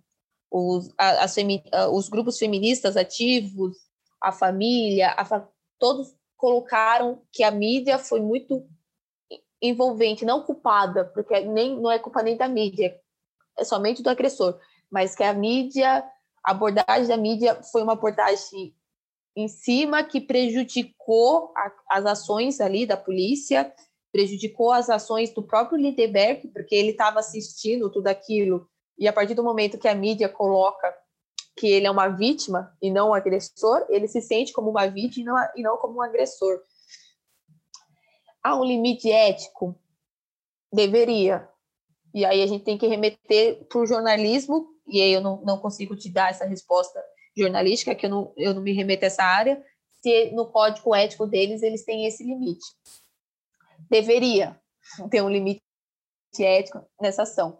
Mas, quando a gente vê, não tem como a gente penalizar a mídia juridicamente, nesse caso, porque ela se envolveu. O que pode ser feito, e, e eu não, não sei dizer se a polícia fez, foi penalizar na parte que teve programas de TV que falaram ao vivo por telefone com o agressor e com a vítima e assim atrapalhando o canal de, de negociação da polícia, né? Então, atrapalhando o andamento do processo ali da polícia em resolver o cárcere, né, privado, que era o intuito da polícia saísse todos vivos ali. Mas fora isso, tem vários outros casos que a mídia noticia que é uns que, que tem equívocos e a gente não pode penalizar. O que a gente pode é tentar conscientizar o jornalismo a noticiar o caso, pode noticiar, mas noticiar os casos de forma imparci de forma imparcial, sabe? Não pôr um, lado na questão é, de forma parcial, desculpa, não imparcial. Eles fazem muito de forma imparcial e tem que ser uma forma parcial, tipo, falar do caso como ele é, buscar é, pesquisas, né? Pesquisar mais sobre isso. Então, eu acho que é esse lado que a gente podia penalizar a, a, a, as notícias, é a sociedade começar a criticar a forma que a mídia aborda isso. Porque a, partir do momento que a sociedade dá palco para a mídia, é o que a mídia quer. A mídia é sensacionalista, a mídia quer audiência, e não importa como isso seja feito. Será Imagina que, que eu... Oi, desculpa. Imagina, o que eu ia dizer tem, tem muito a ver com isso e também uh, virando para aqueles casos que você falou agora, eu fiquei muito sem palavras, assim, porque achei muito nojento, principalmente essa, essa romantização da violência, essa proteção do crime, esse incentivo, né? Acaba por ser um incentivo ao próprio crime. Inaceitável ter essa, esse tipo de mentalidade de comportamento nos dias de hoje. Agora, um, eu fiz um apanho assim, um pouco geral é, desse, dessas situações, de, de todas as outras, que é, imagina, historicamente, em termos de direito às mulheres e o próprio papel delas na sociedade, é, a gente não pode negar de que a gente já está muito mais avançado que no passado. Mas olhando para para violência, para o estupro, que ainda acontecem principalmente dentro de casa, com as pessoas mais próximas das vítimas, e o número altíssimo de casos, a falta de denúncia, tudo isso demonstra um problema estrutural na sociedade, esse patriarcado enraizado. E lá tá, eu acho que a, sociedade, a, a solução para esse problema passa um pouco pelos mídias, sim, que seria, porque a, mídia, pronto, também ajuda, fomenta é, movimentos importantes, mas tem muito a ver também com uma materialização em leis, e mais do que isso, mais do que haver leis importantes e boas, tem que haver uma boa aplicação porque o que acontece, por exemplo, até com a própria Lei Maria da Penha, que é muito, muito virada para a vítima em si, é que na hora de ser aplicada, é, é, aplicada por, por essas pessoas machistas, que depois não fazem a aplicação que elas deveriam ter. Então, eu acho que, além disso, além das leis, da aplicação, devia ter, principalmente, como você acabou de falar, uma, uma conscientização do, uh, das mulheres e dos homens também é, e claro que dentro disso as redes sociais, as mídias podem muito ajudar, mas é importante é, realçar que as próprias pessoas, além disso, elas próprias têm que estar abertas para receber essa informação. Porque, por exemplo, eu já fiz cursos de feminismos em que não tinha lá um homem sequer. E é importante, uma sociedade é feita de homens e mulheres, entendeu? Então, os homens também têm que estar preparados para receber essa informação e, e para se mobilizar para ir contra esses problemas e contra exatamente até essa imprensa parcial e falaciosa e tendenciosa que você que você disse. Sim, sim, Beli. É, quando a gente fala da sociedade, a gente realmente a gente teve uma melhora, não podemos negar isso e a gente tem que dar isso, graças a Deus, às lutas das feministas lá de trás, que vêm sempre lutando e que vêm sempre tentando mas não chegamos nem perto do que a gente não, claro que não, ainda tem um grande caminho para a gente percorrer. A gente tem um, um, grande caminho pela frente. E, a, a, e aqui que eu falei ainda para o Jeff, a gente não tem como. A Lei Maria da Penha é uma lei que, que é um, um projeto grande, é um projeto que, que foi necessário pela história da, da Maria da Penha também, se a gente pegar a história lá atrás da Maria da Penha, foi algo importante ali para o Brasil, mas aí aqui eu vou falar uma parte mais jurídica. Eu acho a Lei Maria da Penha uma lei inef não ineficaz, mas é uma lei popular.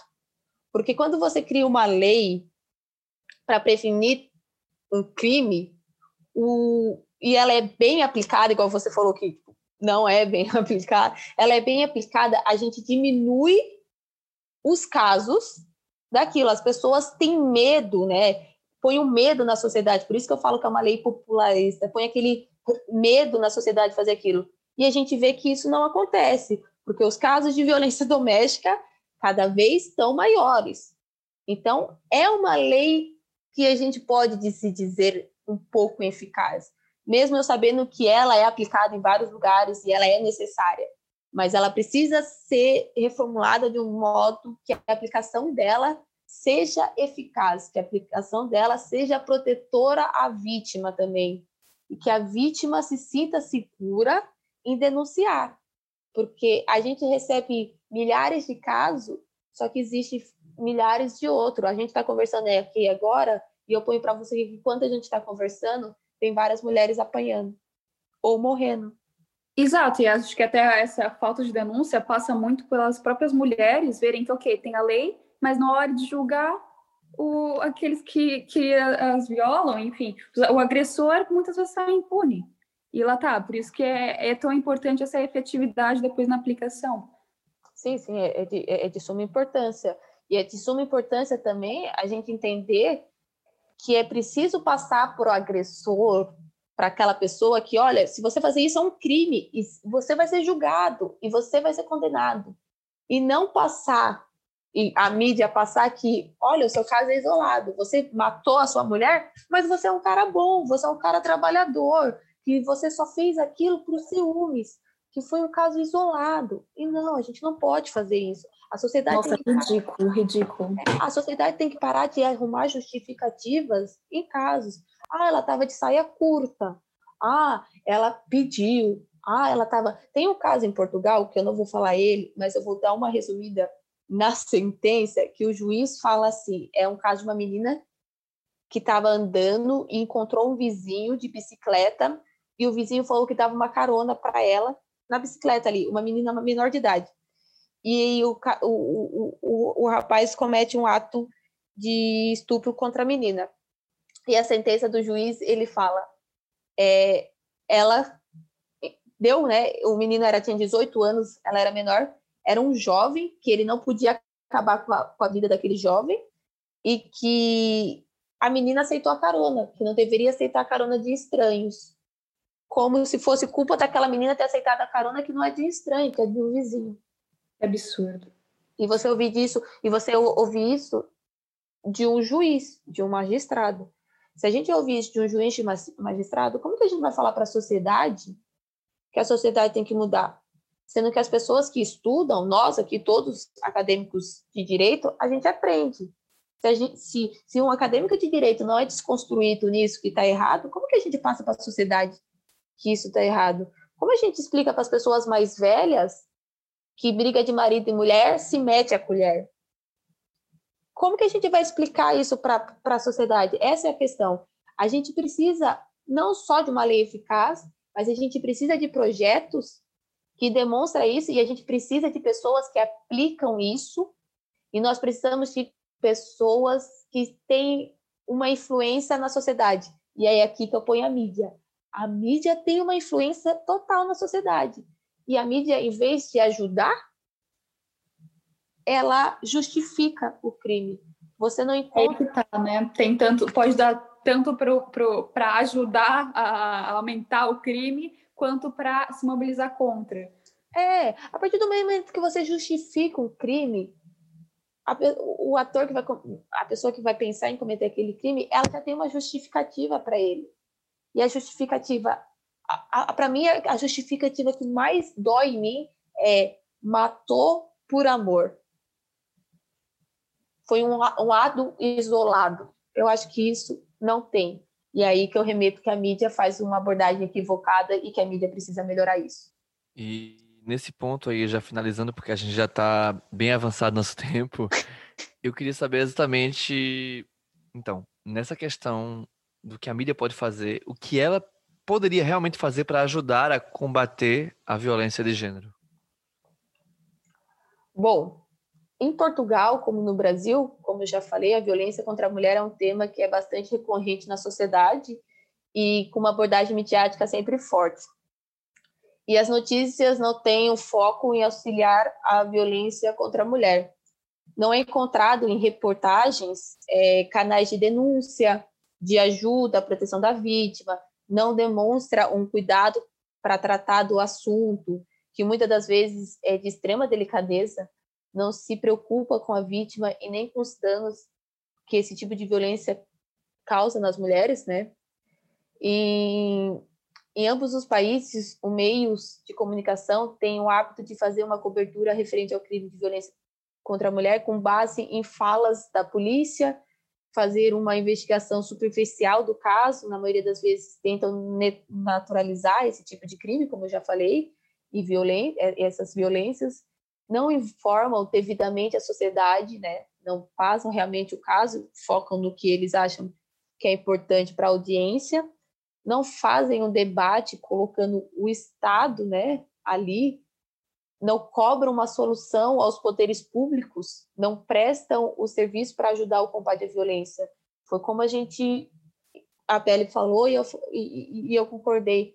A gente precisa mudar dentro do Estado. Isso é um, a, a, violência contra a mulher é um crime de, de saúde pública. A gente precisa criticar ao Estado, né? A gente precisa colocar o Estado ali para ele entender sobre isso. E a mídia é uma grande ajuda para fazer isso. E ela não faz. A gente não vê a mídia fazendo reportagem e um debate colocando o Estado ali, colocando é, pessoas defensoras da mulher, não escuta outras falas além da polícia e ali da investigação. É importante que nesse tema, né, este, que esse tema esteja nos meios de comunicação, pois como já exposto exaustivamente, a mídia tem um poder muito grande no pensamento e opinião da sociedade. A forma que o, que o noticiado, que é noticiado determinado crime, tem uma influência muito grande, não só na opinião da população, como também nas decisões dos tribunais judiciários, na forma do poder público agir. O problema não está na falta de cobertura da mídia, mas sim de, da qualidade Está faltando posicionamento mais em ajudar ao combate à violência da, contra a mulher, a contextualizar e problematizar referente à violência ali noticiada, fazendo uma reportagem séria, sem opiniões que façam uma investigação, sem opiniões pessoais, né, que faça uma investigação séria, que pesquise fontes, que diversifique as falas, não só não só colocando a fala a, só a palavra da polícia, né? Que noticie os fatos como devidamente é. E, acima de tudo, que a notícia, que noticie, né? Que ajude a noticiar o combate à violência contra a mulher. E não, não romantize esse tipo, de, esse tipo de crime. Eu acho que é o principal. Para mim, de ajudar ela fazer uma boa reportagem, uma boa abordagem, explicar os fatos, né? Porque aqui eu também coloco que a, que a mídia pode prejudicar até o réu, então, é, são casos que, quando eu terminar a minha pesquisa, eu juro que eu volto para ler, para a gente falar de uma forma grande, que eu falo também no meu, na minha pesquisa de casos que a, a mídia aborda equivocadamente e também prejudica o réu ali. Então, a mídia ela tem um poder muito grande, então eu acho que a mídia ela tem que ser neutra, fazer uma investigação séria e quando a gente fala de casos de violência contra a mulher, ela tem que noticiar ajudas, né? As mulheres têm que ver ali que há canais de ajudas e parar de romantizar esse tipo de crime e de culpabilizar a vítima e não o agressor. Maravilhosa, muito obrigada. Pronto, com isso a gente chega ao final do nosso segundo bloco. Enfim, vamos encerrando esse segundo bloco. Milene, muito obrigado mais uma vez. E, enfim, hoje foi um grande programa, aliás, um programa gigantesco. Mas, enfim, muito obrigado, muito não obrigado pode... mesmo. Aquela, quem está ouvindo, faz um requerimento, não coloque o Cláudio e a Milene e agora a Belle para falar junto. Porque senão é não, duas horas certo. de programa. Ué? Eu nem falo assim tanto. Ok, às vezes. Não, isso é porque vocês não veem os intervalos. Nossa, de três horas cada, literalmente. Literalmente. Hum, mas pronto, o programa tá gigantesco. Milene, obrigado por ter regravado. A gente gravou esse programa junto com os demais, mas achamos que era pertinente gravar novamente diante do tema. Então, pronto. Muito obrigado. Obrigado eu. Uh, todo mundo que me conhece sabe que eu estou aberta para debates. Gosto de debates. gosto de todo discussões. mundo sabe que você gosta de debate. É, gosto de debates, gosto de discussões e estou aberta. A minha pesquisa não está finalizada, eu estou ainda trabalhando nela, mas assim que eu finalizar ela, eu pretendo soltar ela como artigo e aí eu venho no NELP a disponibilizar para as pessoas verem. Perfeito, muito obrigado.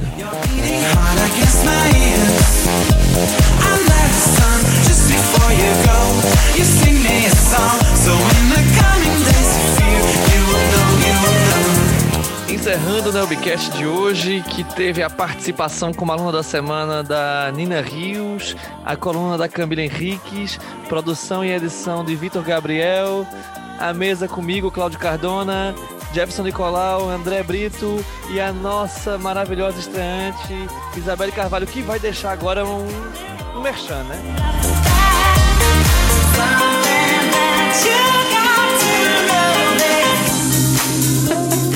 Obviamente, tenho que pedir para vocês irem dar uma passadinha lá no meu canal, não é, pessoal? Ir lá no YouTube, pesquisar Belezando, que tem lá muitos vídeos para vocês.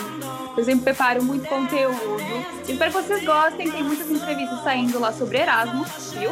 Tem vários destinos, acho que vocês vão gostar. E se vocês tiverem sugestões de mais, deixem nos comentários e até sobre outros temas que eu vou fazer o melhor para conseguir trazer para vocês lá. Return to the Tá bom? Um beijão, eu espero que não esteja decepcionando vocês aqui com as minhas participações. Mas quer dizer que eu tô gostando muito e agradecer mais uma vez pela oportunidade.